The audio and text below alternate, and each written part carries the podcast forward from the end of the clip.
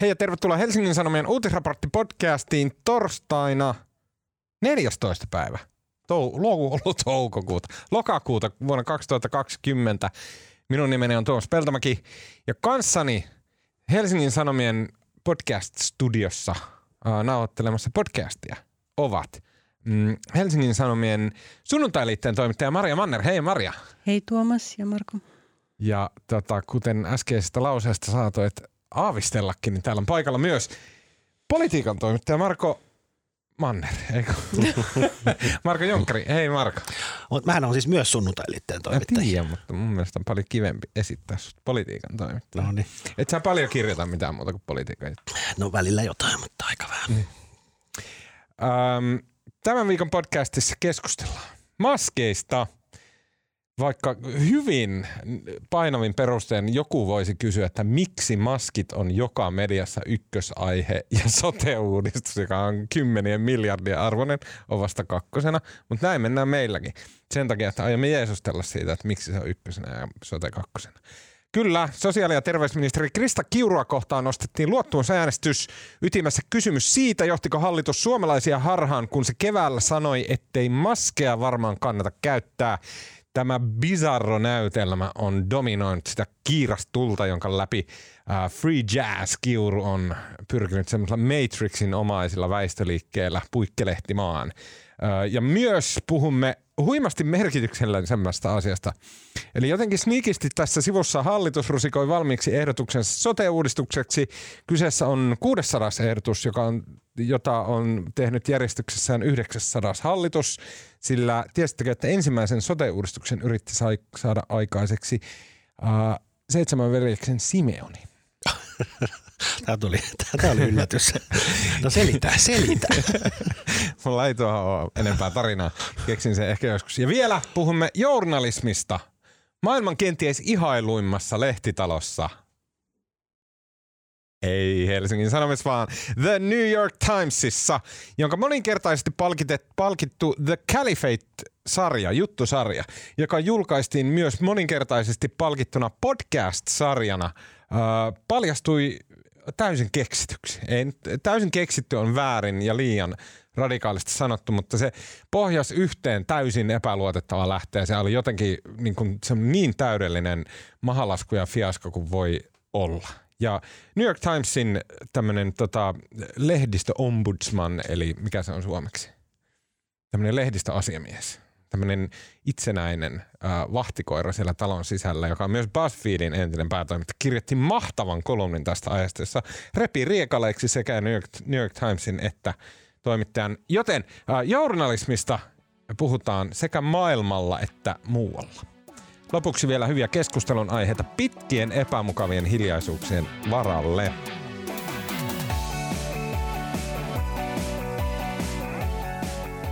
Okei, äh, ootteko koskaan pysähtyneet miettimään, että kasvoille asetettava naamio, sillä on pidetty pahoja henkiä pois jo muinaisesta kulttuureista asti. Mä oon vakuuttunut, että tämmöisillä, niin kuin, tämmöisillä sillä muodolla on väliä. Sillä on jotain merkitystä, että ihminen on vuosituhansia asettanut jonkun naamalleen vartioimaan tämmöistä näkymätöntä uhkaa vastaan. Ja sitten me tehdään sitä samaa täällä. Mä, mä itse asiassa mietin tänään, koska mun mielestä siis kyllä maskeja on käyttänyt niin kuin pankkirosvot ja zorbat, siis silloin oli vissiin naamalla ne. Mutta siis että, Mm. mut, mut mitä, mitä, se, mitä se silmiä, eikö Zorrolla ollut silmiä edes? niin, mutta siis miten, siis se, että jos sulla on pankkirosvolla, sulla on tämmöinen niin kuin peität suun, Mm. että sua ei mukaan tunnistettaisi. Mutta kyllähän ihmisen tunnistaa niin kuin maskin kanssa hämmästyttävän hyvin. Joo, joo. Eihän Jos toi saa niinku- sanoa, niin pääministeri tunnisti minut. Maski naama. No niin, päästä taas puhumaan siitä, kun sulla on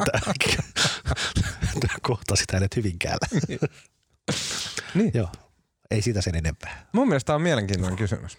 Olit se siellä jossain jonottamassa? Ei puhuta pääministeristä. Nimikirjoitusta. Olin, kyllä, olin.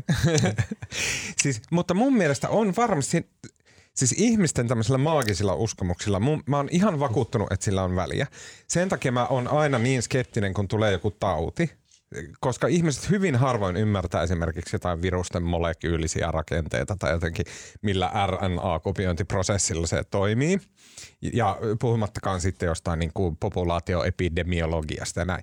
Mutta ihmiset silleen niin kuin intuitiivisesti ymmärtää sen maagisuuden siinä. Ja totta kai he ymmärtää silloin sen väärin.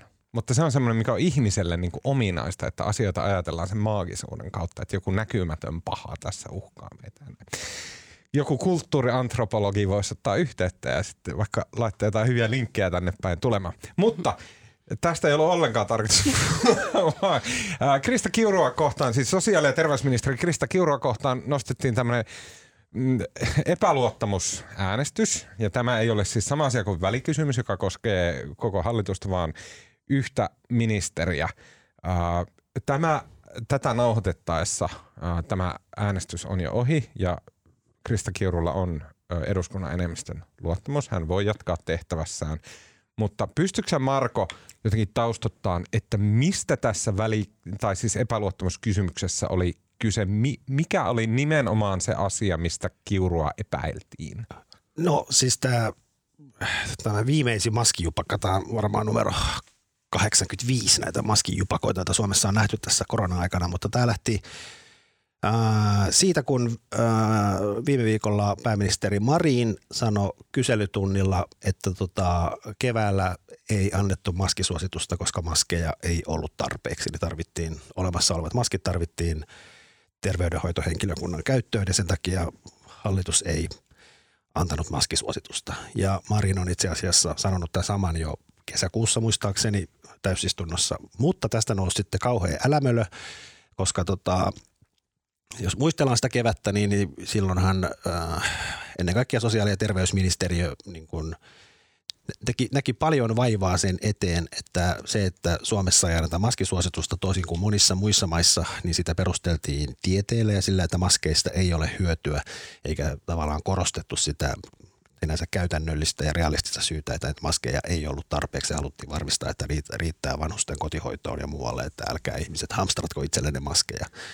Ja tästä nousi sitten niin kuin, tota, älämölö ja sitten sitä, sit se paheni, paheni tässä matkan varrella, kun THL, joka on siis sosiaali- ja terveysministeriön alaisuudessa toimiva tutkimuslaitos, niin sen pääjohtaja, tämä Terva Aho, Terva, Terva Hauta, Terva Hauta, Terva Hauta, kertoi, että keväällä THL oli ollut valmis, valmis julkistamaan tämmöisen graafisen materiaalin, näin käytät maskia oikein, koska ihmiset käyttää lähtökohtaisesti aina maskia väärin, koska niin kuin ne osaa. Ja itse Hesarikin julkaissut silloin keväällä se jonkun maskitesti, missä tuli lukea Näin Hesarista. Ei vaan, nyt sitten testattiin erilaisia kaupasta saatavia maskeja ja sitten lukija, joku lukija otti yhteyttä, että teillä on noin testlailla noin maskit väärinpäin naamalla.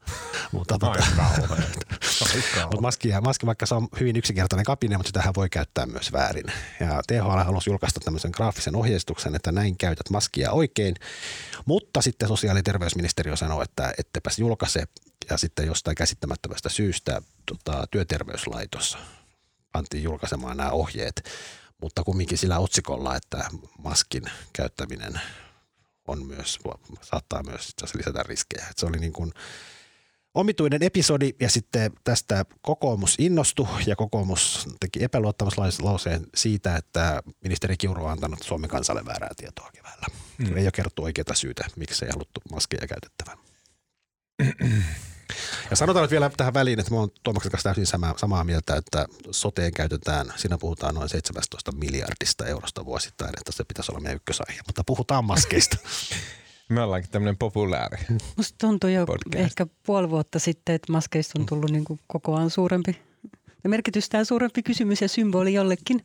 Mua kiinnostaa se, mutta kun mua kiinnostaa se, okei, ennen, mua kiinnostaa tuo kysymys, miksi se on juuri symboli. Ja siinähän on kysymyksiä, että se on kaikkialla maailmassa. Se on niin kuin kaikissa yhteiskunnissa. Johtuuko se siitä, että se on niin kuin alun perin ollut Amerikassa ja sitten se on Twitteriä pitkin tullut tänne? Mä, mä luulen, että se johtuu se johtuu varmaan osittain siitä, koska tämmöisessä pandemian keskellä niin, niin yksilön olohan on tosi ahdistunut ja turvaton, kun kauhean vähän voi tehdä. Voi pestä niitä käsiä, mutta kaikki jyllää ympärillä ja maailma murenee ja kaikki menee kaikki tuhoutuu, niin silloin kun kauhean vähän asioita, mitä se yksilö voi tehdä. Ja tuo maskien käyttö on niin kuin semmoinen – sehän on kauhean näkyvää ja sillä sä pystyt niin kuin, a, tulee itselle hyvä mieli, että mä olen hyvä ihminen, mä yritän tehdä jotain, mä käytän metrossa maskia ja samalla se signaloi muille, että toi on hyvä ihminen, se yrittää tehdä jotain ja käyttää maskia. Ja sen takia tästä on tullut myös tämmöinen, se on niin kuin symbolinen ele. Niin ja se mä, havaittavissa, mutta siis ei sen se... lisäksi se on ainoa, melkein ainoa näistä, joka on aktiivista toimintaa. Kaikki muu, jolla koronaa torjutaan, se on niin pidättymistä jostain. Paitsi käsienpesu. Se ei mm. näy, mutta mm. ei sekään niin näy mihinkään. Mm. Ma- maskin ostaminen päällä, se on niin aktiivinen teko hyvän puolesta. Siitä mm. tulee hyvä fiilis itselle, että minä olen hyvä ihminen. Teen niin tietysti se liittyy työturvallisuuteen sote-henkilökunnalla. Mutta Tuomas, ei se nyt kaikkialla ole riitainen kysymys. Ymmärtääkseni on isoja osia maailman maissa, vaikka Aasiassa, jossa sitä on käytetty ihan mutkitta, mutta se on jotenkin politisoitunut niin, Tuli semmoinen kansalaisvapaukseen ja muun symboliksi. Aasiamaissa sitä on käytetty 30 vuotta. Mm. Mm. Ja sittenhän se vielä, vielä siihen mas, kevään maskikeskusteluun, sitä se liittyi myös, liittyi myös se, että jos, jos valtio olisi antanut maski, määrän maskipakon, niin sittenhän siinä alkoi jo, ehti jo vähän alkaa silloin keväällä, että tota, mistä niitä maskeja saa ja kenen kustannuksella ne hankitaan. Niin sitä se olisi, jos olisi ollut maskipakko, niin sitä olisi pitänyt myös olla julkisen vallan niitä ruveta hankkimaan. Mutta mut jos mennään vielä tähän mistä tämä nykyinen maskikista alkoi, niin mä itse asiassa mun käsitys on, tai mä vähän eri mieltä kuin pääministeri. Tai siis Marinhan ei sanonut, että niitä ei suositeltu siksi, koska niitä ei ollut. Hän sanoi, että mikä, mitä siitä olisi seurannut, jos olisi suositeltu, okay. kun niitä ei ollut. Ja. Mikä musta ei tarkoita, että se oli niin kuin ainoa syy sille. Ja ainakin mun käsitys on edelleenkin se, että tässä ei ole mitään niin kuin suurta sumutusta, vaan että myös tutkimusnäyttö oli, oli aika ristiriitasta, etenkin näiden kansanmaskien osalta. Ja siis Suomessa viran, ja niin kuin kaikkialla länsimaissa, Euroopassa ja Yhdysvalloissa ymmärtääkseni, niin lähtökohta oletus oli se, että maskit on vain niin joku aasialaisten kulttuurinen päähänpisto ja joku semmoinen kasvojen peittäminen, bla bla, mutta niistä ei oikeasti mitään hyötyä. Jos te katsotte influenssa, kansallinen varautumissuunnitelma influenssapandemian varten – mikä Suomen viranomaisten toimia alkuvaiheessa ohjasi, niin siinä todetaan yksiselitteisesti, että kasvomaskeista ei ole hyötyä. Mm. Tämä oli se niin kuin johtopäätös, mikä oli tehty aikaisemman tutkimusnäytön perusteella. Sitten jossain muissa, ja niin kuin näin todettiin Saksassa ja kaikkialla muuallakin aluksi. Sitten Saksassa esimerkiksi käännettiin näkemystä aika paljon aikaisemmin niin kuin muissakin maissa, että ja todettiin, että näitä kasvamas, kan, kansanmaskeja ja kangasmaskeja voi ainakin käyttää – mutta Suomessa jostain syystä viranomaisilla kesti tosi kauan muuttaa näkemystään. Mutta mä en usko, että se johtui pelkästään siitä, että niitä maskeja ei olisi ollut, vaan kyse niin tutkimustieto myös oli ristiriitasta. Ja... Mä voisin tuosta jatkaa, koska musta oli, musta tämä on älyttömän kiinnostava asia. Ja sitten niin kuuntelin tänään keskiviikkona, että nauhoitetaan, äsken tuli Krista Kiuron tiedotustilaisuus, missä hän tota, puhui tästä asiasta, että myös kysyttiin häneltä, sillä oli yksi erittäin terävä kysymys tästä aiheesta, mutta se niin kuin hallitus korostaa, siis hallitusohjelmassa puhutaan jo siellä esipuheessa, yli ensimmäisessä kappaleessa puhutaan niin kuin tietoon ja tutkimukseen perustuvasta päätöksenteosta, ja nyt tämä on korostunut vielä pandemian aikana, tähän on ollut, mitä Krista Kiuru tänäänkin siellä infossa toisteli, niin, niin hallituksen koronahoito on koko ajan Kiurun mukaan perustunut niin kuin epidemiatilanteeseen ja asiantuntijanäkemykseen eli tieteeseen. Ja siis hyvä näin ja se on niin kuin varmasti, noinhan se just pitää olla. Mutta just niin kuin Maria sanoi, niin, niin siis vaikka tästä maskiasiasta oli hyvin ristiriitaisia, siis ei ollut mitään yksittäistä tieteellistä konsensusta. Ylipäätään harvasta asiasta on olemassa mikään, niin kuin, että kaikki tiedemiehet ovat samaa mieltä. Ja korona-osaltahan tästä ei voinutkaan olla ei, tavallaan. Ei, ja niin kuin, että mikä on sitten se niin kuin, mikä on tässä sitten se tieto ja se asiantuntijanäkemys, mihin hallitus, kun se hallitushan niin kuin käyttää sitä asiantuntijanäkemystä tämmöisenä niin kuin suojakilpenä ja peitteen, niin kuin tavallaan hallitus tekee aina poliittisia päätöksiä, mutta se, että ne re- sanoo retorisesti käyttää sitä, että tämä ei ole niin kuin poliittinen päätös, vaan tämä on asiantuntijatietoon pohjautuva vähän niin kuin virkamieslinjaus, niin sehän on, niin kuin, se on musta niin kuin tosi se on musta, musta vääristää todellisuutta, koska ne, siis joutuuhan hallitus joka tapauksessa tekemään sen valinnan, että jos maskeista on niin kuin kaksi tai viisi tai 50 erilaista asiantuntijanäkemystä, niin pitäähän sen hallituksen sitten tavallaan päättää, mihin me niistä uskotaan. Ja sitten mä sanon vielä yhden jutun. Ja sitten vielä tässä, tässä tilanteessa, mikä musta on niin kuin, taas Kiuru toisti tänään, se puhui tästä tämä THL pääjohtaja Tervahauta, joka oli sitten julkisuudessakin nostanut esille sen, että hänen mielestään maskeja kannattaisi käyttää. Ja tota, sitten Tervahaudan näkemys tyrmättiin niin kuin, tota, tämmöisenä yksittäisenä hänen yksityisajattelunaan. Mutta siis Tervahauta on THLn pääjohtaja. Se on johtaja, se on niin kuin pääjohtajavetoinen virasto ja silloin kun Tervahauta puhuu, niin silloin hän puhuu koko sen tutkimuslaitoksen niin kuin äänellä. Että ei ole olemassa mitään tervahaudan yksityisajattelua ja sitten THL virallista näkemystä, vaan tervahauta on se virallinen näkemys. Mm. Ja miten tässä taas toistettiin se, että, niin kuin, että tervahauta oli yksityisajattelua, mutta THL on sitten joku konsensus, joku oikea näkemys. Mikä ihmeen oikea näkemys, kun se tervahauta on se puhemies siellä. Ja mä niin kuin, niin kuin, musta tämä on kansalaisten sumutusta, että ei sit suoraan myönnetä, että vaikeassa tilanteessa pitää tehdä valintoja, jotka perustuvat sitten kokonaisharkintaan, mm. joka on samalla mun mielestä synonyymi poliittiselle päätöksenteolle. Kyllä, kyllä. Että niin kuin mun mielestä se on sumuttamista. Mutta onko tätä kukaan kieltänyt? No, on edelleenkin kieltänyt siis siinä mielessä, että ei, siis tämä huutohan, tai viimeisin huutohan lähti siitä, että tässä on annettu poliittista ohjausta. Sillä kielletty THL ja sanomasta jotain ja näin edespäin. Mutta siis kun hallitus tekee aina poliittista ohjausta. Mutta siis mun mielestä tuo on eri asia. Ei siis se, että, ei vaan se, että että kielletäänkö suoraan, sanotaanko THLlle, että älkää, teillä on tämmöistä tutkimustietoa, jossa sanotaan, että maskit on hyvä asia, että älkää tehkö sitä tai älkää julkaisko sitä tai ottakaa se pois. Se on yksi asia. Se, että tekeekö hallitus semmoisen mietinnön, että okei, THL on tieto, että maskit on hyvä asia, mutta me arvioidaan, että tässä vaiheessa esimerkiksi tukeutuminen maskiin äh, vie terää pois siltä, kun me sanotaan, että pitäkää myös etäisyys. Että etäisyys on tärkeämpää. Me ei haluta, että ihmiset äh, tarraa näihin maskeihin kiinni, vaan me halutaan, että näillä muilla toimilla mm. on ensisiä ja sitten näin. Ja se on sitä, se on sitä poliitikon työtä, niiden täytyy tämmöisiä keskenään eri epäyhteensopivia pulikoita katsoa, että mitkä painoarvot on milläkin ja millä ei. Se on niin jotenkin se on eri asia siitä kuin, että, että sanotaan, että nyt että, että älkää julkaisko, julkaisko mitään, mikä saatteko kiinni. Mm. Siinä on niin vivahdeeroja. Mä sanon vaan ihan nopeasti, mä sanon Maria sitten, koska mä kiinnostaa kuulla Marian näkemystä tästä maskista, koska Maria on, Maria on tästä eri mieltä ilmeisestikin. Mutta siis ää, Mä pidän mä... mieluummin maskia kuin viiksiä, toisin kuin te. niin, niin, siis se, se, mitä hallitus tätä perusteli, oli vielä se, että kumminkin yritettiin, että koko poikkeuslain aikana koko julkinen koneisto puhuisi niin kuin yhdellä äänellä ja tuli selkeät ohjeet. Ja siihen ei niin kuin, että tavallaan siihen ei sit sopinut, että joku rupeaa sitten yllättäen puhua maskien puolesta, kun haluttiin antaa. Samaan aikaan Krista Kiuru vetää jotain aivan pimpeli pompeli. Niin, että on tavallaan ymmärrettävää, mutta siis kyllähän toi näytti niin kuin näytti musta silloin ja näytti edelleenkin musta jotenkin tosi sekavalta. Et ei tässä niin kuin, jos pyrkimys oli yhtenäiseen viestintään, niin musta lopputulos oli täysin päinvastainen. Mutta sano nyt Maria. Niin, tässä oli monta ajatusta. No siis joo, musta viranomaisten viestissä ne aika hassusti kyllä painotti niitä riskejä. Siis sama todettakoon siis, että mun nähdäkseni siis keväällä ei ollut mitenkään selvää, että mitkä on – kuin maskien hyödyt, paitsi ehkä niin kuin sairaalakäyttöön tarkoitettuja, jotka haluttiin varata sitten heille. Ja ei ne ole valmi- niin. mitenkään selvää vieläkään. Ei, aivan. Mutta te, munkin mielestä on vähän outoa, miten paljon siinä THL ja STM, tai siis etenkin STM-viestissä sitten jotenkin korostettiin sitä niin riskejä, että pitää pestä. Ja sitten jotenkin ne oli niin, kuin niin absurdi vaikeaksi tehty ne käyttöohjeet, että ei saa koskea kertaakaan ja heti 90 asteessa pitää pestä koko käsi, jos on koskenut maskiin sille. Ja siis niin kuin, että tavallaan sitten tehtiin niin mahdotonta, että ihan kuin olisi kysymys jostain niin kuin leikkaussali mm. niin kuin hygieniaa vaativasta tilanteesta. Mutta sitten verrattuna vaikkapa – tai niin jotenkin siinä tuli myös jotenkin sellainen vaikutelma, että ajateltiin, että ihmiset alkaa käyttäytyä, että koska maskien hyöty on parhaimmillaankin varmaan aika rajallinen. Kaksi prosenttia.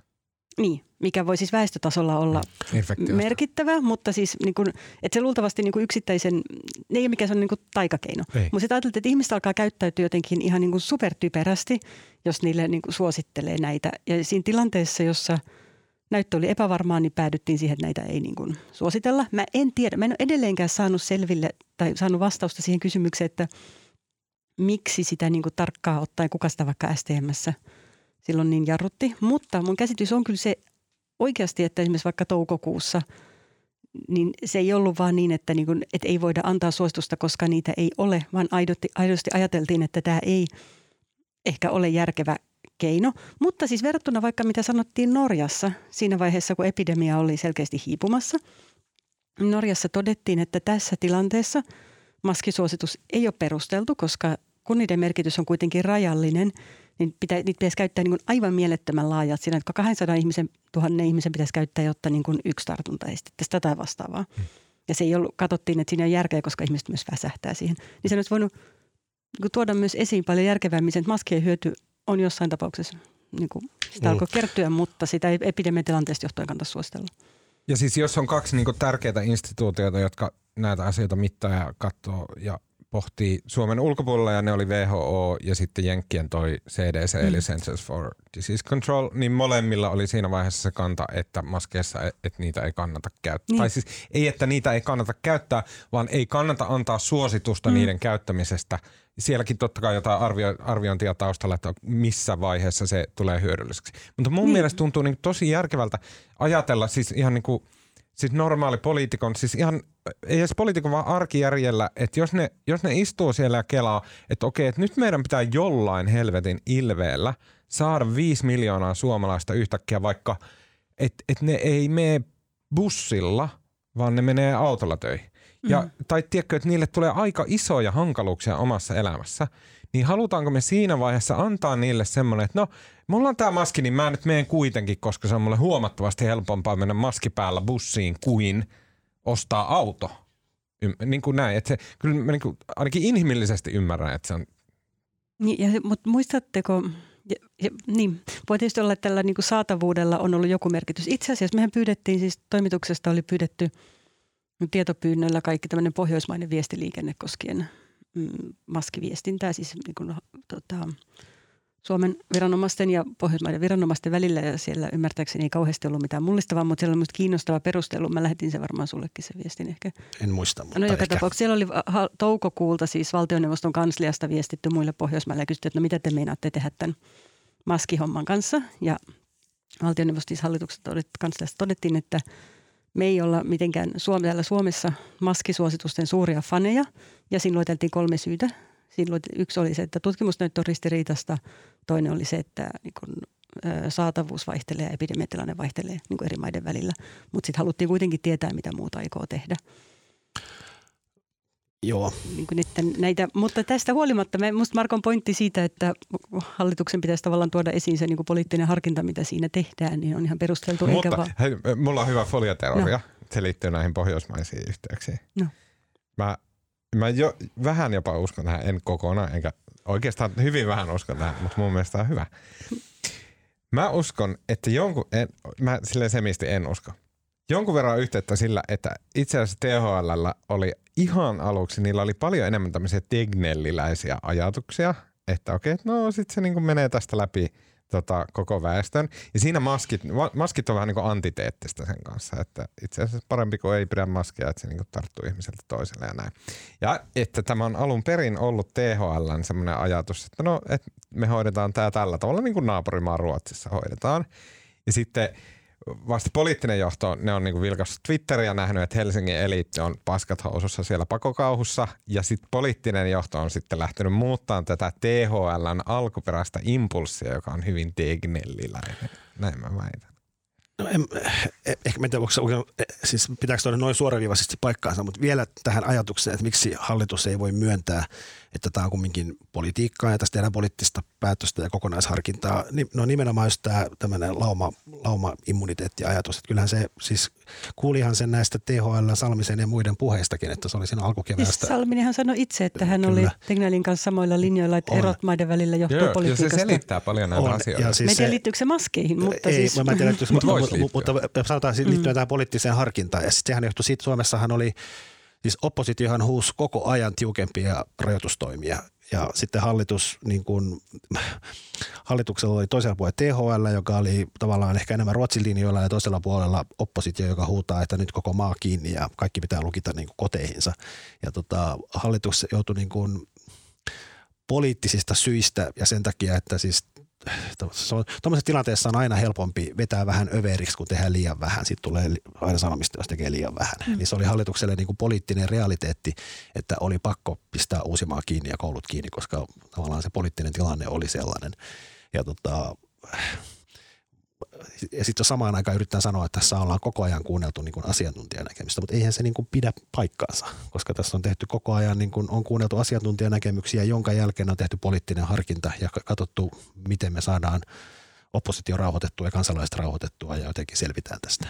Musta tuntuu, että tuossa yhtälössä, ja se on varmasti just näin, mutta musta tuntuu, että tuossa yhtälössä ei ole ristiriitaa. Et se on asiantuntijoiden kuunte, kuunte. Ei ole olemassa mitään tahoa, joka tuottaa jonkun prujun, että tässä on, miten tämä kokonaishomma... Mä viittaan, mä viittaan nyt siihen kiuruun tämän päivän infossa, missä hän sanoi taas 20 kertaa, että koko ajan tämän epidemian hoito on perustunut vain ja ainoastaan asiantuntijanäkemyksien ja epide, epidemi, epidemiologiseen tilanteeseen. Kyllä, ja mutta että ei, ei ole paikkaansa. olemassa mitään asiantuntijaa, joka vastaisi siihen kokonaisharkintaan, vaan se on nimenomaan niiden, mm. ne kuuntelee asiantuntijan näkemystä maskeesta. Ne sanoo, että maskien vaikutus on noin 2 prosenttia tai mitä hyvänsä 2 prosenttia mistä?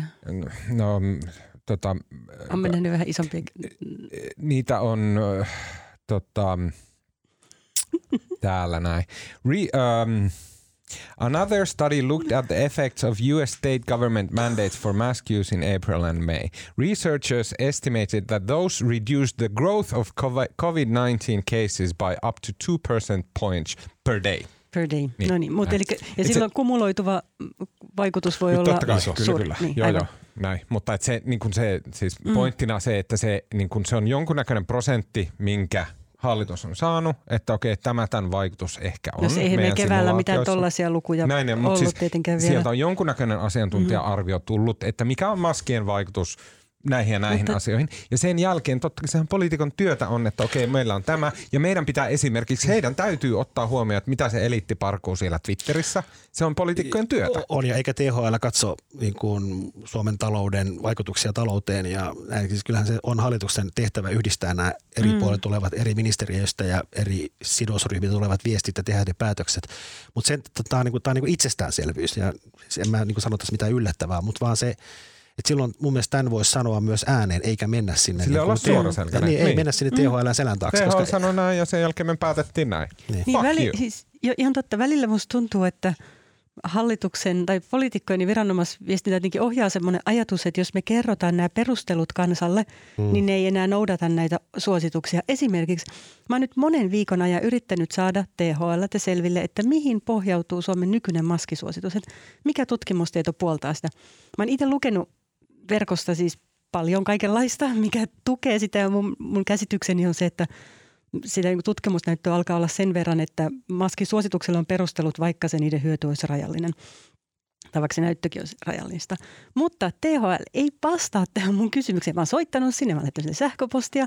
Ja että antakaa että jotain tutkimuksia, mihin tämä Suomen suositus tällä hetkellä nojaa. Niin ne ei kerro. Mm. Ja mulle tulee siitäkin vähän se vaikutelma, että – Että jos kansalle kerrotaan, että no näyttö on rajallista, niin sitten ne lakkaa tottelemasta. Että me pidetään, siinä on vähän semmoinen niin kuin hallintoalamainen suhtautuminen. On, mm. ja se on ehkä siinä mielessä, mä luulen, että se ajatus kansalaisissa, siis pitää aika monenlaisia kansalaisia tässä maassa, mutta siis se tämmöinen yleistys kansalaista, mä luulen, että se hallituksen näkemys on väärä, koska mä luulen, että tässä on siis suomalaisethan on niin kuin kauhean tottelevaisia. Ja mun mielestä en tiedä, onko missään muussa maassa, sitten kun sanotaan, ja että... pragmaattisia. Ja pragmaattisia. Sanotaan, että 70-vuotiaat nyt jää keväällä kotiin. Ne oikeasti jäi. Eihän mä en tiedä, oliko missään muussa maassa näin tiukkaa niin kuin vapaaehtoista lockdownia kuin Suomessa. Tai oli hatusta. Mutta siis kyllä suomalaiset tekee, kun valtiovalta ja virkamiehet sanoo, että tehkää näin, niin kyllä suomalaiset tottelee, valtaosa suomalaisista. Niin, niin tota, ja mä luulen, että ne tottelisi, vaikka niille kerrottaisiin, että miksi, miksi näin kannattaa tehdä. Niin, ehkä ne perustelutkin voi kertoa. Mutta sitten samaan aikaan vielä mä muistelen sitä kevättä ja, ja muistan, tai tähän liittyen, että niin kuin saatavuuteen ja maskeihin. Että muistatteko, kun Krista Kiuru silloin meni sanomaan ilmeisesti vastoin virkamiesten toiveita, niin että kotihoidossa työntekijöiden pitää käyttää maskeja. Kyllä. Ja mm. sitten sen, niin ja sitten niitä maskeja siis ei ollut. Ja Kyllä sen jälkeen eri alueilta niin tuli meillekin aika niin kuin, ikävää viestiä siitä, että ihmiset oli siis ymmärrettävästi työntekijät, mutta myös niin kuin kotihoidon asiakkaiden omaiset ja muut olleet vihaisia tai hätääntyneitä siitä, että miksi niitä, että niin kuin sanotaan, että pitää käyttää, mutta sitten niillä kotihoidon työntekijöillä ei vaan ollut niitä.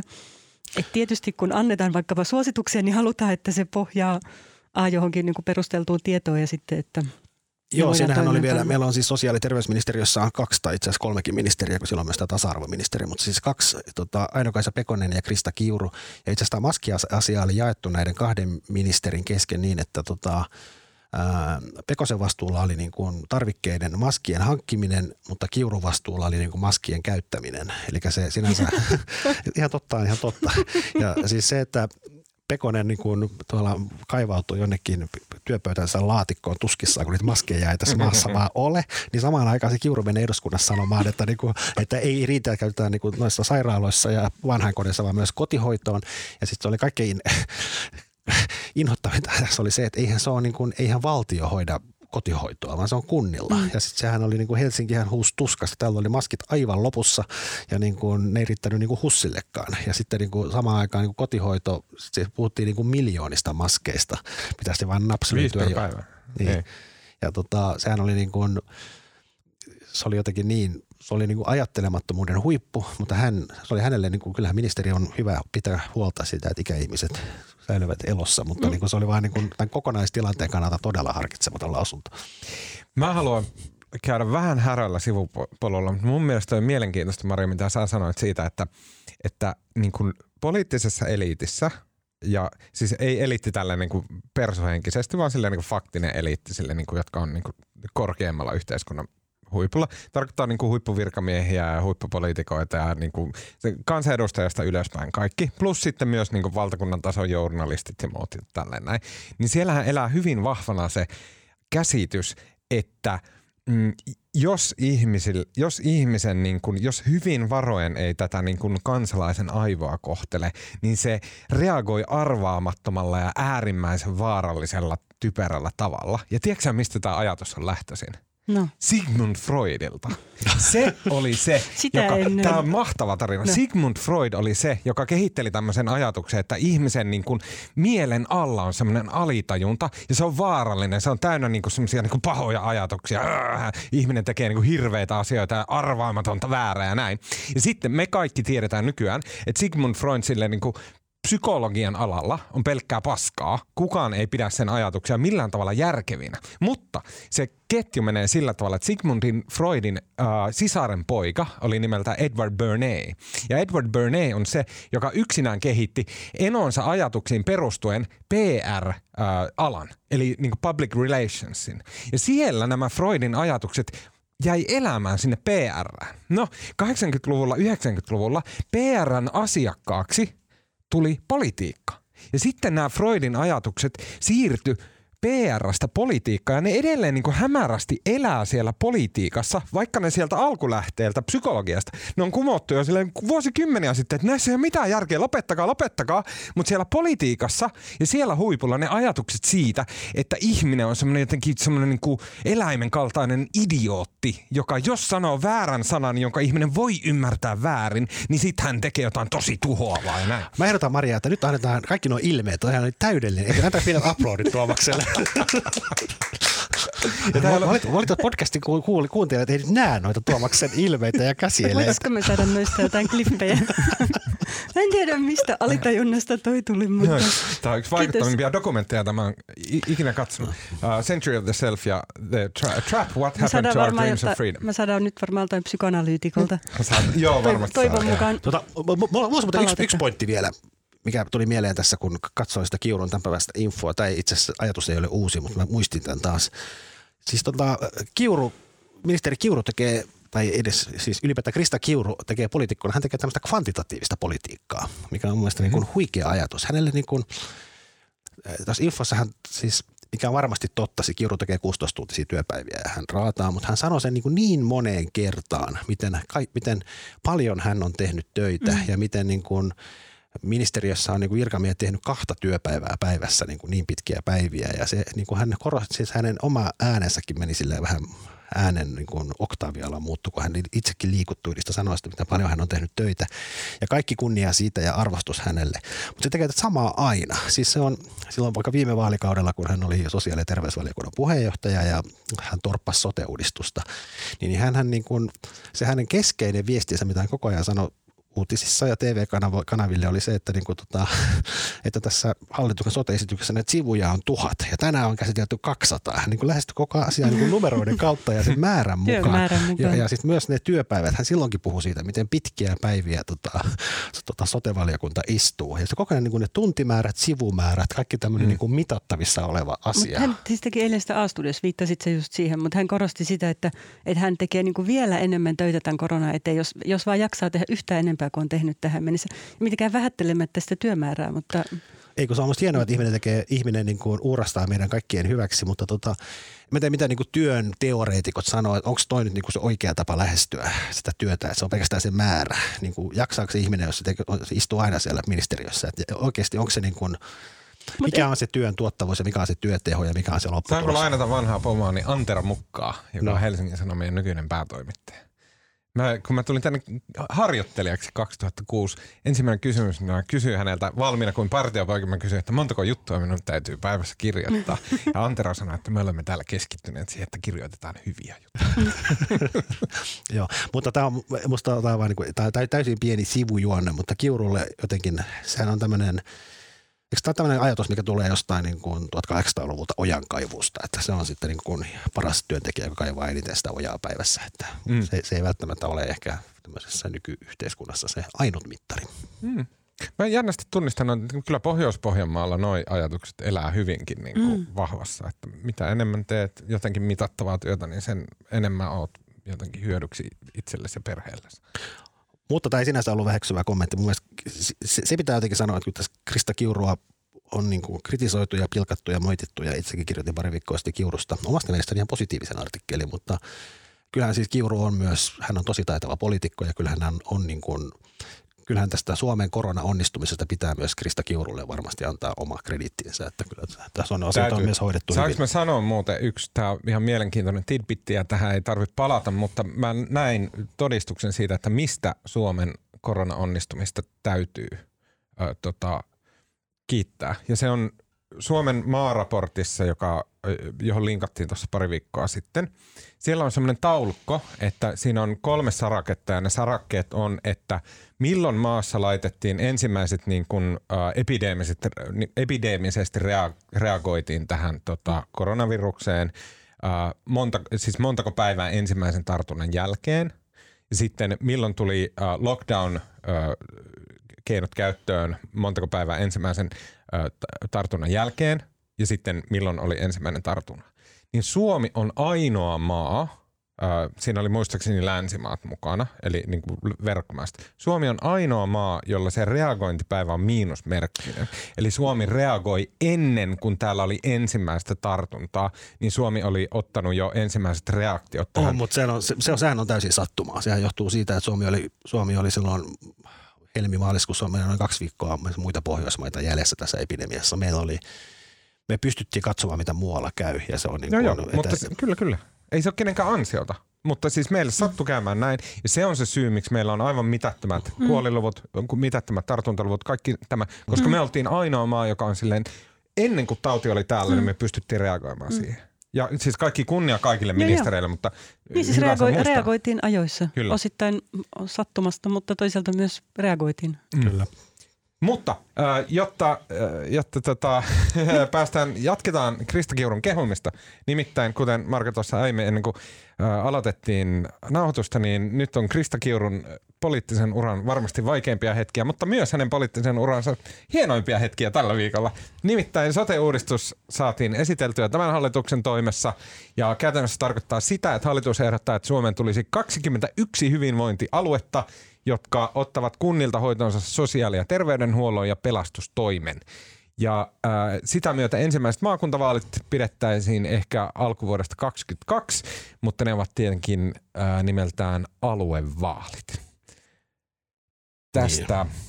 sote-uudistus, joka on siis niin kuin, en mä tiedä, se on aiemmin ollut kuivin mahdollinen aihe, mitä on, mutta nyt se on jotenkin jopa kutkuttavan kiinnostava, koska se kaataa hallituksia ja se ei onnistu ikinä. Se on jotenkin niin naurettavaa pyristelyä. Mutta siis onko tässä nyt käymässä niin, että Krista Kiuru viime hallituskaudella torppasi sote-uudistuksen ja nyt hän pusertaa sen maaliin? Kyllä se tällä hetkellä, siis eihän se ole missään nimessä varmaa, että se menee läpi, mutta nyt niin kuin näillä näkymin tässä on ainakin näitä tämmöisiä viimeksi sen kaatuneen perustuslaillisiin ongelmiin. Niitä on tässä nykyisessäkin, mutta niitä on niin kuin huomattavasti vähemmän. Ja niitä on myös, tästä oli mainio kollega Teija Sutisen tämmöinen analyysi eilen illalla Niin, niin, siis tavallaan siellä on yksittäisiä asioita, mutta ne kaikki, ne ei ole niin, kuin niin syvälle integroitu tähän kokonais, siis vaikka viime kaudella, kun siinä oli tämä valinnanvapaus, mikä oli se keskeinen asia, mikä siellä PEVissä perustuslakivaliokunnassa sakkas, kun sitä ei niin kuin pysty, niin se ei ollut palanen, mitä pystyy vain naps irrottamaan sieltä. Mutta nyt nämä tällä hetkellä ne asiat, mihin se perustuslakivaliokunta ehkä puuttuu, ne on kaikki semmoisia, vaikka siis pohjoisessa länsipohjan, länsipohjan tota, tämmöisen ulkoistuksen peruminen.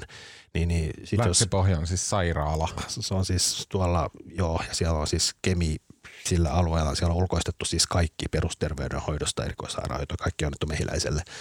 Se on niin kuin valtava suurin ulkoistus, mitä on tehty ja tota, tämän sote-uudistuksen niin kuin, tota, keskeinen tavoite on se, että niiden pitää perua se.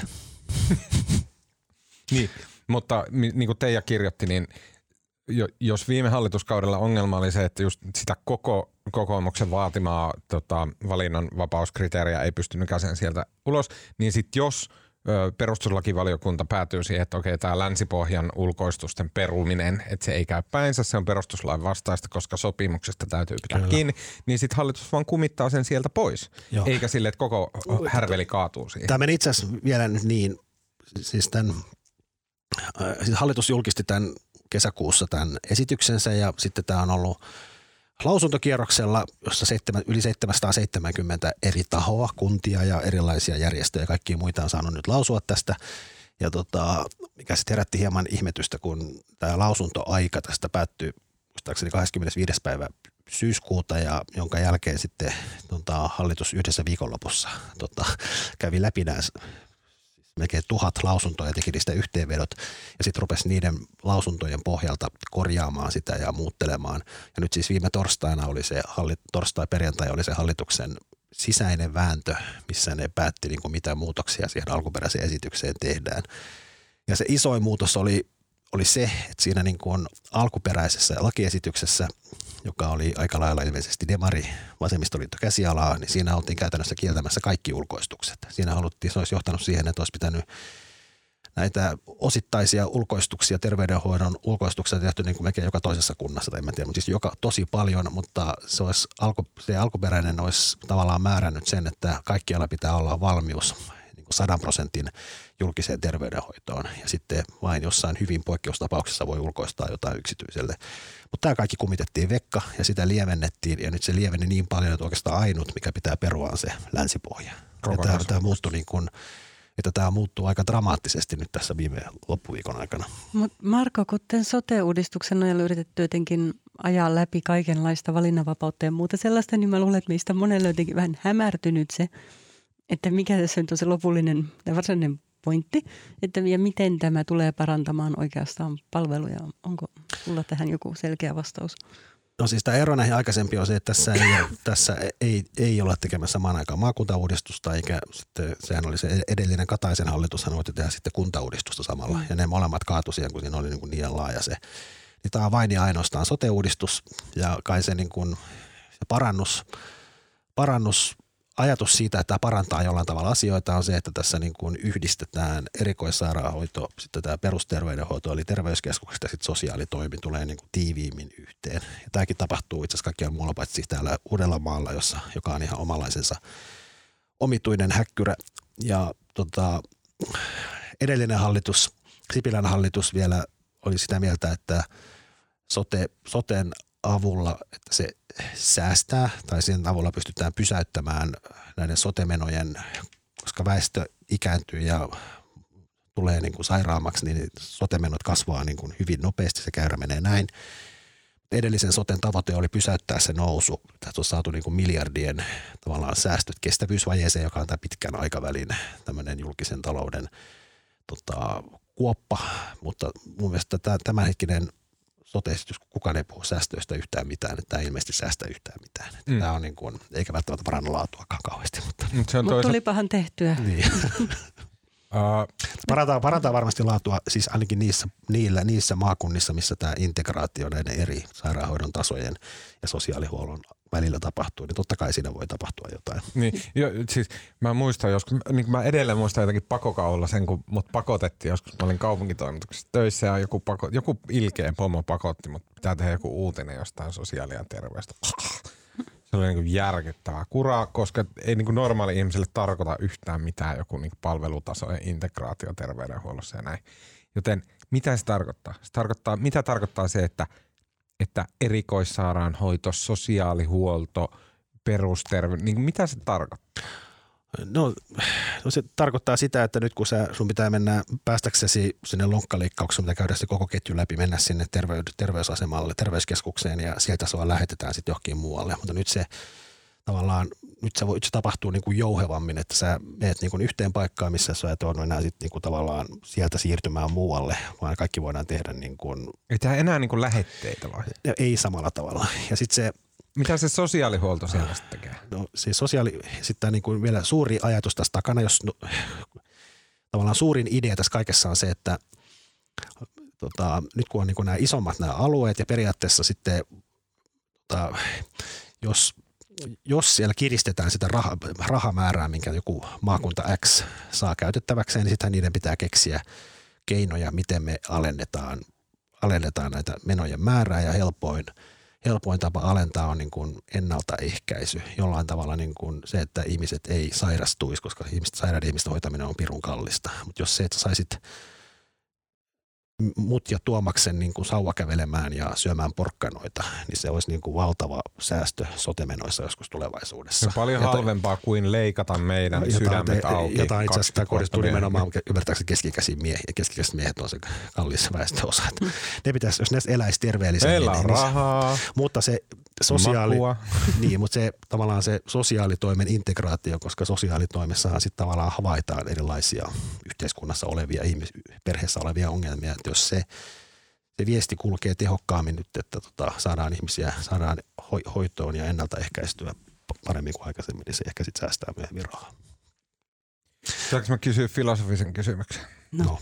tästä länsipohjasta? No.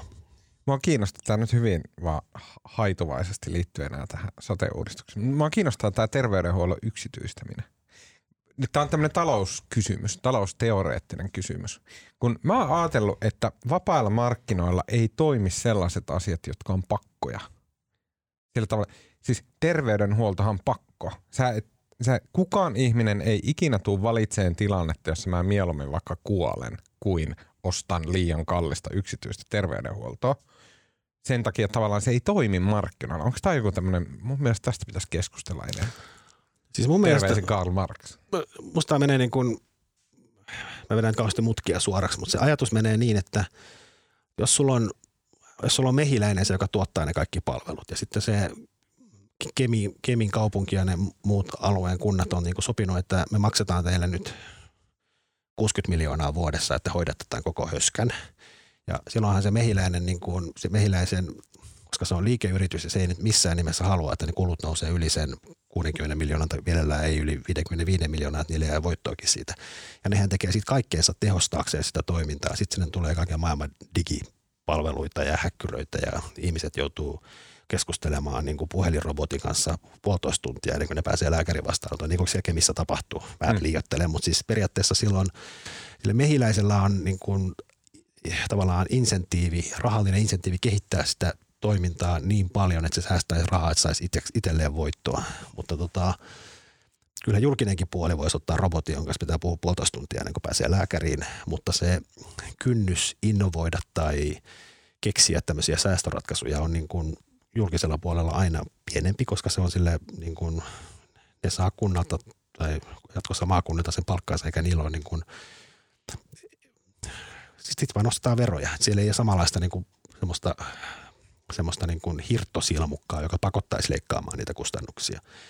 Ja siinä Sipilän sotessa, mistä tuli myös niitä, niitä perustuslaisia ongelmia, oli nimenomaan ajatus, että se tavallaan sitä rahasäkkiä joka, kunna, joka maakunnassa sit pienennetään, että niillä on myös tulee niin kuin pakko keksiä näitä keinoja. Mutta mun ymmärtääkseni tässä, tässä sotemallissa niin, niin ei paljon kiristyksiä tapahdu ja se, pikemminkin niitä rahoja jaetaan niin kuin tavallaan sairastavuuden niille alue, ne alueet, joissa sairastavuus on ma, ma, maan sisäisessä vertailussa korkea, ne saa enemmän rahaa, mikä vähentää myös sitä insentiiviä niin kuin ennaltaehkäistä sairauksia, koska sitä rahaa saa sen mukaan, miten sairaat, niin paljon kuin mitä sairaita ne ihmiset on.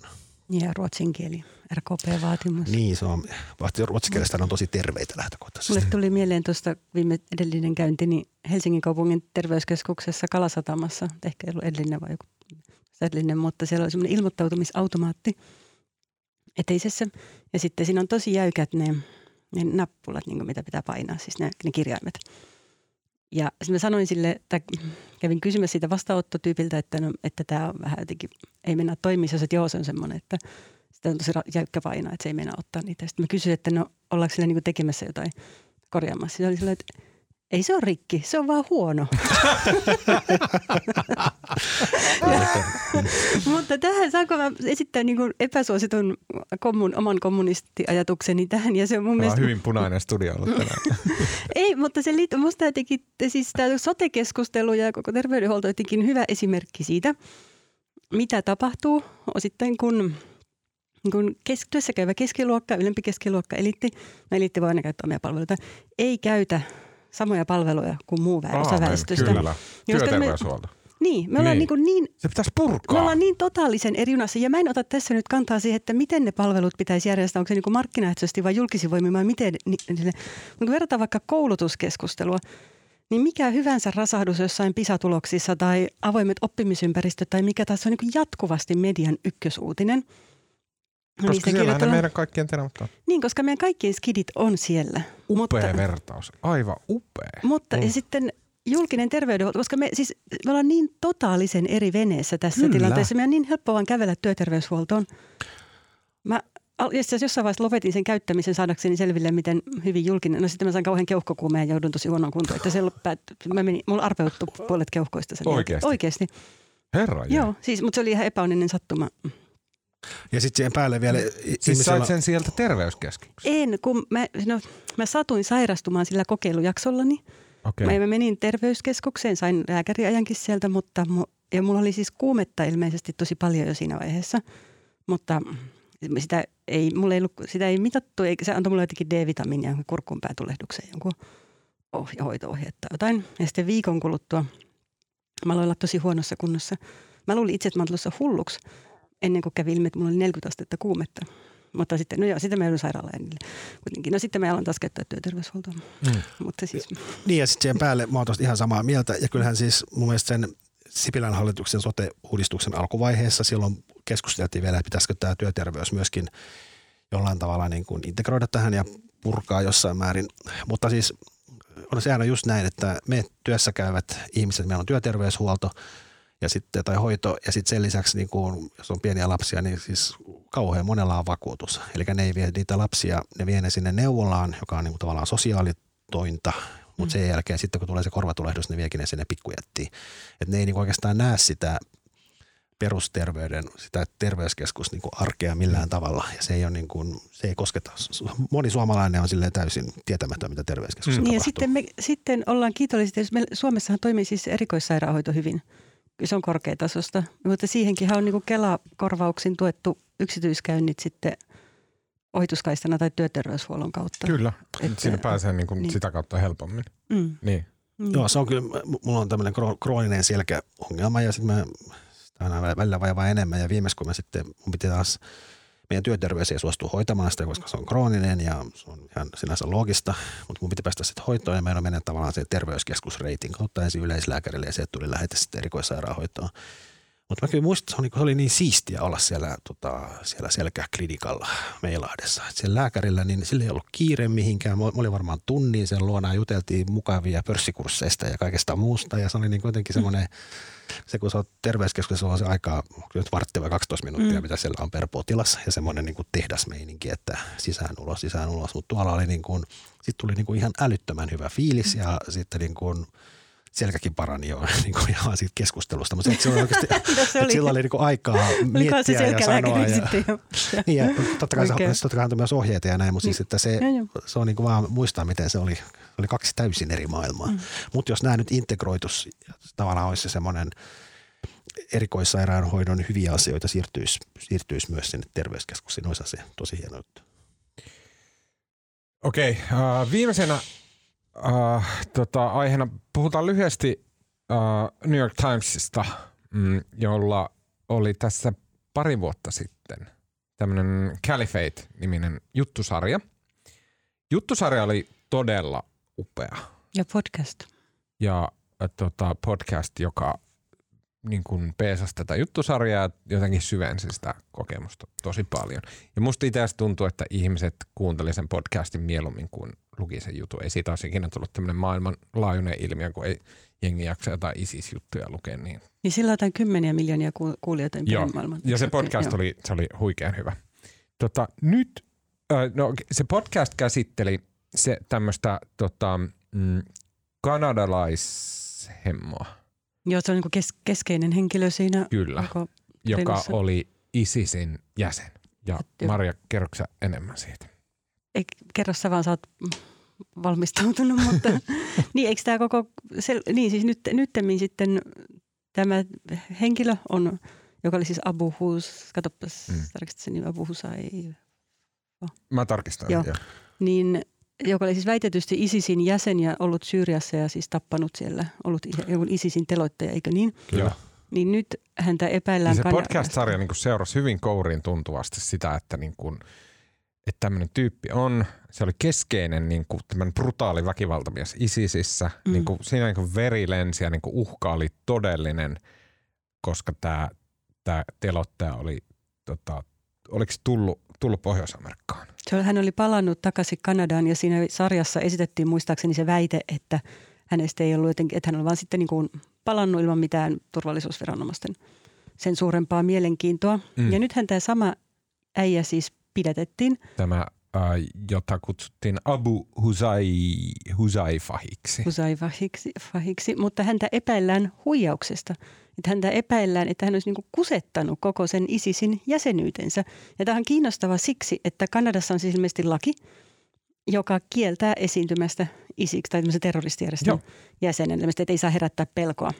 Kyllä. Ja tietysti tässä on se mielenkiintoinen dilemma, että, että jos se äijä myöntää olleensa ISISin jäsen, niin hän, häntä voidaan syyttää siitä mahdollisesti, tai hän joutuu siitä ongelmiin. Ja sitten jos hän tässä sanoo, että hän ei, ei ole ISISin jäsen, niin sitten häntä voidaan syyttää siitäkin. Tai hänet voidaan saada siitäkin oikeuteen. Mutta mikä on kiinnostavaa, niin tämä on nyt herättänyt kysymyksiä tästä New York Timesin tai sitten tämän- lisäksi kiinnostavaa on se, että herättänyt ylipäätään kysymyksiä aika paljon New York Timesin ISIS-raportoinnista ja siitä ISIS-kirjeenvaihtajasta. Mm. Ja mun ymmärtääkseni sit oli aivan loistava toi New York Timesin oma, ne myös kykenee tämmöisen niin kuin sitten kun tavallaan sit kun mokataan, niin sitten selvittää sitä niin kuin, tavallaan selvittäjä saa niin kuin vapaat kädet ja pääsyn kaikkeen ja niin kuin taas musta hienolla tavalla tämä Heppu, Heppu niin kyllä ruotii ja haukkuu, haukkuu tota New York Timesin ulkomaantoimituksen editoreita nimellä ja niin kuin tavallaan toimii siinä hienosti, hienosti. mutta siis mun ymmärtääkseni ei kai kukaan epäile, että se toimittaja, joka on tämän kalifaattiutun alun perin tehnyt, että hän olisi, niin Kalimaki. että hän olisi tahallaan huijannut, vaan se ongelma on ollut se, että hän ei ole niin kuin tavallaan selvittänyt sen ISISin pyövelin taustoja. Eikö se ole näin? Ni, Niin, tässä, mun mielestä tässä oli, siis tää, niin kuin vaikuttavimpia kohtia oli tässä, missä äh, tota, siis New York Timesilla on tämä lehdistöasiamies, äh, jonka nimi on hetko, äh, Ben Smith. Ja tämä Ben Smith on siis BuzzFeedin entinen päätoimittaja, että ei ole todellakaan mikään tämmöinen niin kuin, äh, tota, tutisen vapaappa, joka vastaa yleisöpostiin, vaan on tämmöinen niin kuin räiskyvä ihminen. Ja hän oli kirjoittanut siis tämän selonteon tästä, että mitä täällä New York Timesissa oikein tapahtui. Ja lehdistöasiamies, joka Ylellä esimerkiksi on lehdistöasiamies, siis tämmöinen ombudsman. Ja on jossain, jossain suomalaisessa lehdissä on myös. Joo, ja he on siis tavallaan niin kuin irrallisia siitä toimituksesta. Ja tota, tämä tota Ben Smith oli kirjoittanut tästä niin kuin koko paskan läjästä niin läpikäynyt, että mitä täällä oli tapahtunut. Ja se oli niin kuin, hän kuvaa siinä, miten New York Times oli ennen kuin he oli julkaissut nämä jutut, niin he oli niin kuin käyttänyt valtavan määrän energiaa ja resursseja siihen, että he oli etsinyt mitä tahansa todistusaineistoa, joka tukisi tämän tota, väitetyn itseään terroristiksi väittäväneen tyypin tarinaa. He ei ollut löytänyt sitä ja he oli julkaissut ne jutut silti. Se oli muut pari ilmeisesti nimetöntä tämmöistä turvallisuusviranomaisten jotenkin vahvistusta, jotka jäi vähän epämääräisiksi. Ja mun se kritiikki tuossa kohdistui nimenomaan että ei siihen, että tämä Rukmini Kalima, miten se, Kalimaki. Mutta miten se lausutaan? No, Hän on romanialainen just muistaakseni alun perin. No, niin tuota, Kalimäki suomalaiset. ei siihen, että hän olisi, niitä on tullut niitäkin tapauksia paljon esille, että Et että tähtitoimittajat on keksineet Mm. tarinoita. Mutta tässä tapauksessa liittyy enemmän niin sen lähdekritiikkiin ja sitten toisaalta siihen, että miten ehkä sensaatiohakuisesti tai jotenkin vinoutuneesti hän on raportoinut aikaisemmin matkan varrella. Tämä on kiinnostavaa siksi, koska hän on ollut niin semmoinen stara-toimittaja. Oletteko seurannut häntä Twitterissä? En. Hän on ollut jotenkin niin kuin, siis mä jossain vaiheessa niin ajattelin, että vau, että toi tekee niin, se pääsee noille niin kuin alkuperäislähteille ja sillä oli aina Twitterissä niin kuin todella kovaa raportointia sieltä ja niin edelleen. Nyt on esimerkiksi käynyt, että hän ei osaa arabiaa lainkaan. Mm-hmm. Mikä on kiinnostavaa, että New York Timesin kaltainen julkaisu Kyllä. laittaa nimenomaan jakaisiksi raportoimaan arabinkielen taidottoman. Ja mm. sitähän liittyy myös ymmärtääkseni se, että hän on, hän on tavallaan tämmöisen narratiivisen journalismin yksi tämmöisiä mm. isoja nimiä, mikä tarkoittaa siis sitä, että, että siinä niin kuin, kaunokirjallisiin ei, ei, ei, niin kuin, ei keksitä asioita, mutta ne jutut, jutut lähenee usein kaunokirjallisuutta, että mennään yksityiskohtiin ja tavallaan sen tarinallistetaan sitä juttua sille, että se voi näyttää jopa niin kuin kaunokirjallisuudelta. Ja hän on tässä ilmeisesti tosi taitava, mutta hän on ilmeisesti myöskin aika lailla käyttänyt tässä tämmöisiä taiteellisia vapauksia. vapauksia. Niin, hän oli ainakin vetänyt mutkia suoraksi ja jossain kohtaa kyllä musta siis selkeästi fuskannut, että niin kuin, että oli ikään kuin yrittänyt vahvistaa jotain asioita eikä ollut sitten ihan kertonut oikeasti ihan tismalleen, mitä hän oli saanut selville ja mikä oli pystytty osoittamaan ja mikä ei. Mä en ollut ehkä ajatellut, että hän olisi ollut, no voi mä en lukenut sitä niin paljon, se on niin nimenomaan narratiivisen. Ja musta se iso ongelma tuossa liittyy siihen ja mä ajattelin jo silloin, kun mä itse, mä jonkun verran tehnyt näiden isojen kansainvälisten medioiden kanssa, tai niin kuin siis vietin aikaa kirjeenvaihteen kanssa silloin niin kuin Brasiliassa aikoinaan – etenkin niin olympiakisojen tiimoilta. Siellä oli kaikki maailman suuret mediat ja me joskus niin reissasin niiden kanssa yhdessä. Ja sitten kun mä olin pieniä Suomesta, niin ketä ei haitannut, jos mä tulin niin kuin samalle juttukeikalle mukaan. Mutta se uutiskilpailu on niin hirveän kova. Ja ei vaan uutiskilpailu, vaan se, että pystyy kirjoittamaan myös niin kuin kaukaisista paikoista vetäviä tarinoita, jotenkin tuomaan ne lähelle. Hän halusi siinä nimenomaan tavallaan tosi hyvä, niin kuin siinä jutussakin sanotaan, että niin kuin jostain Malista ja – oliko se niin kuin Länsi-Afrikan joku kirjanvaihtaja alun perin. Hmm. Hän on niin kuin niitä tarinoita pystynyt kertomaan ja mä ajattelin usein silloin itse Brasiliassa, että onneksi suomalainen media voi, tai se voi olla niin kuin vähän tylsä.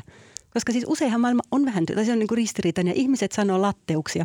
Me saadaan joku hieno sitaatti otsikkoon tai mitä tahansa, ja oikeasti ihmiset vaan jaarittelee jotain itsestäänselvyyksiä. Ja silloin mä ajattelin, että se niinku kertoo myös siitä paineesta että kansainvälisessä uutiskilpailussa, ei riitä enää, että uutisoi niistä – kovista asioista ja uutista, vaan se pitää myös tehdä jotenkin sillä tosi koukuttavalla ja vetävällä ja jännällä Se ehkä niin kuin englanninkieliset mediat kilpailee keskenään tosi mm. paljon. Että ennen niin kuin Guardianin toimittaja kirjoitti Guardianin lukijoille si- siitä samasta mm. ajasta, mistä New York niin. Timesin toimittaja New York Timesin toimittajalle. Mutta nyt käytännössä kilpailee keskenään, että mm. kumman mm. juttua luetaan kumpi sieltä niin kuin Isisiksistä tai muualta tekee sen niin kuin kovemman mm. jutun. Ja Suomi on tämän kaiken ulkopuolella, mikä tekee suomalaista merestä paljon paskempaa niin kuin lukemattomilla tavoilla, mutta myös ne niin kuin ääriilmiöt, ne niin kuin negatiiviset mm. lieveilmiöt siinä. Uh, tota, jää toteutumatta Suomessa. Mun, niin kuin, oikeastaan mä haluaisin vähän puhua siitä, että kyllähän suomalaisessakin mediassa niin tämmöinen kehitys on, mistä tätä Kalimakia äh, tota, syytetään, on se, että hän, niin kuin, hän on ehkä hyvä toimittaja näin, mutta hän, niin kuin, hän antaa muiden asioiden periaatteessa vaikuttaa siihen journalismiin, että, että niin kuin tämmöinen Twitter-fame ja semmoinen, niin kuin, että halu, haluaa kertoa räiskiviä juttuja, tietää mikä lähtee viraaliksi, mikä on semmoista kutkuttavaa, kiinnostavaa ja näin.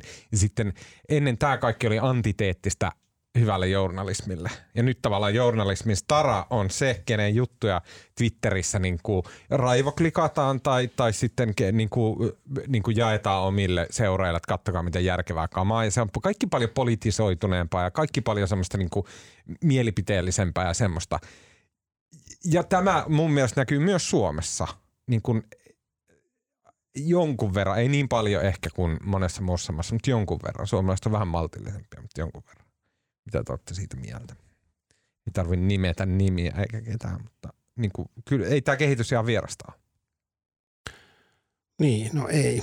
Ja onhan siis, muistan tuossa jutussa oli, siinä haasteltiin jotain fikseriä, eli tämän toimittajan apulaista jossain samassa, jos hän ei puhu arabiakaan, hän tarvitsi myös tulkin.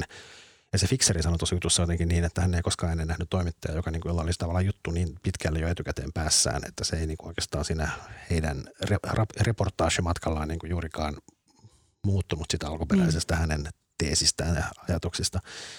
Ja kyllähän tätä tapahtuu, niin kuin, kyllähän tavallaan moni toimittaja varmaan Suomessakin niin kuin lähtee tekemään juttua ehkä liian vahvalla ennakko-oletuksella, että se on näin ja sitten valikoi tiedot, jotka vahvistaa sitä omaa ennakkokäsitystään ja niihin nyt ei saisi tehdä. Mutta se on osalta niin, niin inhimillistä, että ihmisillä on, ihmisillä on oletuksia, mutta kyllä periaatteessa juttu pitäisi tehdä aina niin kuin täysin blankkopöydältä, että sä lähdet katsomaan, mitkä asiat puhuu tämän puolesta ja mitkä vastaan ja koittaa siitä rakentaa se totuus. Mutta, Kyllä. mutta varmasti Suomessakin tapahtuu tuollaista, mutta ehkä pienemmässä mittakaavassa. Ja kyllähän noin siis narratiivisen journalismin taitajat, niin kuin vaikkapa Anu Nousiainen aina korostaa nimenomaan sitä, että se on paljon vaikeampaa, koska jokainen yksityiskohta pitää tarkastaa. Mm. Ja Niin, normaalin että- käytännön mukaan tarkastaa useammasta paikasta, Niin, eikä no, vaan kuuntelematta yhtä lä- kuuntelemalla Niin. yhtä lähdettä. niin, mutta tietysti sitten jos on tilanteita, jossa on ollut vain yksi lähde, niin Mm, mutta ylä- Niin. mun mielestä niinku ihan mielenkiintoista ja niinku, mikä, mä en kovin paljon voi mennä detaljeihin, mutta mä olin sitten taas niinku esimiehenä, mä olin torppaamassa juttua, joka perustuu tavallaan niinku yh- yhden niinku uskottavan lähteen kertomukselle, mutta mihin ei saatu sitten mitään muuta mm. niinku tukevaa faktaa silleen niin kuin, edes paperia, jossa niin kuin mainittaisi ihmisen nimi tai ei, niin kuin, ei aina tarvi olla, että kaksi eri lähdettä kertoo tismalleen Mm. saman tarinan, vaan voi olla, että sulla on yksi lähde, mutta kyllä se niin kuin, se, oli, se liittyy näihin Me Too-juttuihin, että onko Suomessa joku tyyppi niin kuin syyllistynyt Me Too niin ja tällaiseen näin. Mutta sitten, että jos sulla on niin kuin uskottava tarina, jolla ei löydy ei mitään, niin kuin, ei asiakirjan asiakirjaa mistään, ei niin kuin minkäännäköistä, niin sit se on tosi paljon vaikeampi lähteä, että okei, että no nyt sitten niin kuin tähän yhteen lähteeseen pohjautua. Niin kuin New York Times nyt nä- näemme teki. Ja, ja se on vielä käsittääkseni niin kuin narratiivisessa journalismissa, että sehän ei, asiahan tai se vahvistusten hakeminen asioille, sehän ei usein ole niin kuin asiakirjoja, vaan koska siinä pitää olla se tarina, se joudut hakemaan vahvistuksia niin kuin tavallaan niin hyvin triviaaleille että semmoinen, niin kuin minkä väriset verhot siinä talossa oli. Mm. Mm. Sellaisia asioita, Niin, jotka, on, niin kuin, näin, jotka on, voi olla tosi vaikea selvittää itse Mm. asiassa. Joo, niin, joo, mä ajattelen, että ongelma ei liity vain narra- narratiiviseen journalismiin, mutta ehkä se jotenkin lisää sitä painetta niin kuin just keksiä niin vetäviä tapoja kertoa aiheita.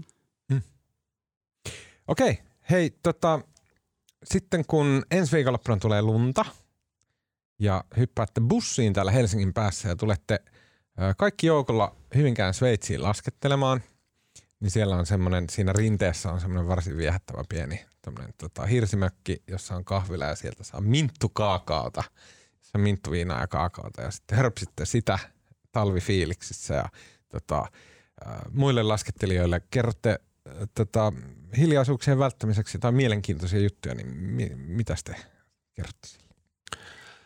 Mä voisin nyt, mä en kerro mitään juttua eikä mulla ole suositusta, mutta mä voisin puhua tuommoista jigikalastuksesta. Ja mä nyt pyydän, nyt, mä pyydän nyt kuulijoilta apua, koska me ollaan lähes huomenna lähden tota, lasteni kanssa, me lähdetään tuonne länsirannikolle ja tarkoitus on mennä kalaa. Meidän 12-vuotias on aivan sairaan innostunut kalastamisesta ja hän on nyt löytänyt jigit ja hän on sellainen valtava pakki täynnä näitä, ne on semmoisia kumisia, niitä madon näköisiä, mitä ne onkaan. Ja meille tuli, tota, me tänä aamuna tästä keskusteltiin ja meille tuli tämmöinen suuri kiista, että miten niillä jigeillä kalastetaan. Ja mä siis, en, en tavallaan ole alaa harrastanut, mutta olen joskus ollut jonkun jigikalastajan seurassa ja ainakin häneltä mä opin, että se, se heitetään se jigi sinne virvelillä, niin sitten pitää päästää pohjaan ja sitten sitä niin kuin nykästään silleen, että se niin kuin nousee, nousee vähän matkaa ja sitten kelataan se löysä siima pois. Annetaan laskeutua uudestaan pohjaan ja sitten Jaha. nykästään uudestaan siellä pohjassa. ja näin. Sitten tämä meidän 12-vuotias väitti, että ei todellakaan. Tai noinkin voi tehdä, mutta parempi tapa on niin kuin kelata se niin kuin tavallaan yhtenäisesti takaisin. Mutta me kysytään nyt podcastin kuulijoilta. Me lähdetään huomenna nyt pojan kanssa tota, kalaan ja mä, mä, mä luulen, että väittely jatkuu. Ja antakaa mulle nyt hengenvahvistusta, että tosiaan Jigi pitää päästää sinne pohjaan kerta toisensa jälkeen sen kelauksen aikana, vai ei? Laittakaa Twitteriin ohjeet, niin, niin mä pääsen väittelemään poikani kanssa. Erinomainen, erinomainen tota kysymys. Mahtavaa. Musta tuntuu, että mä aina suosittelen asioita, jotka kaikki muut on jo kuullut tai lukenut, mutta Nyt Wind te- of Change podcast. ei kun. Oletteko te katsoneet Yle Areenasta sen Leonard Cohenista ja Marianne Ilenistä kertovan dokkarin Marianne Leonard? Ei Mä, mä, mä, mä, mä, näin sen siellä. Mä ajattelin, että on voisi katsoa, mutta en ole katsonut. Mä katsoin sen kahdesti viime viikonloppuna, koska se ei vaivaa. Mä katsoin sen kerran ja sitten se ei vaivaa vaan mua niin paljon, niin mä katsoin sen uudestaan. Ja se oli jollain tavalla, siinä oli niin kuin, no siitä jäi monta ajatusta vielä, mutta ensinnäkin se on siis niin kuin traagisen kaunis rakkaustarina, jotenkin, joka kesti kuolemaan asti. Mutta sitten ja tässä niin kuin Mariannesta, joka oli Leonard Cohenin muusa. Ja se kertoo samalla siitä Hidran saaresta, Kreikasta ja niin kuin 60-luvusta ja vapaasta rakkaudesta ja siitä, miten ne oli avoimia suhteita LSDtä ja niin edelleen siellä. Ja sitten siinä, siis yksi traaginen piirre liittyy siihen niin lasten kohtaloon, niin Mariannen lapsen, joka sitten on elänyt niin kuin laitoksissa aikuisikänsä mielenterveysongelmien vuoksi. Ilmeisesti ei pelkästään niin kuin johtuen ehkä niitä lapsuusoloista, vaan voi olla myös jotain perinnöllistä ja niin edelleen, mutta kuitenkin ilmeisesti ei tehnyt hänelle hyvää.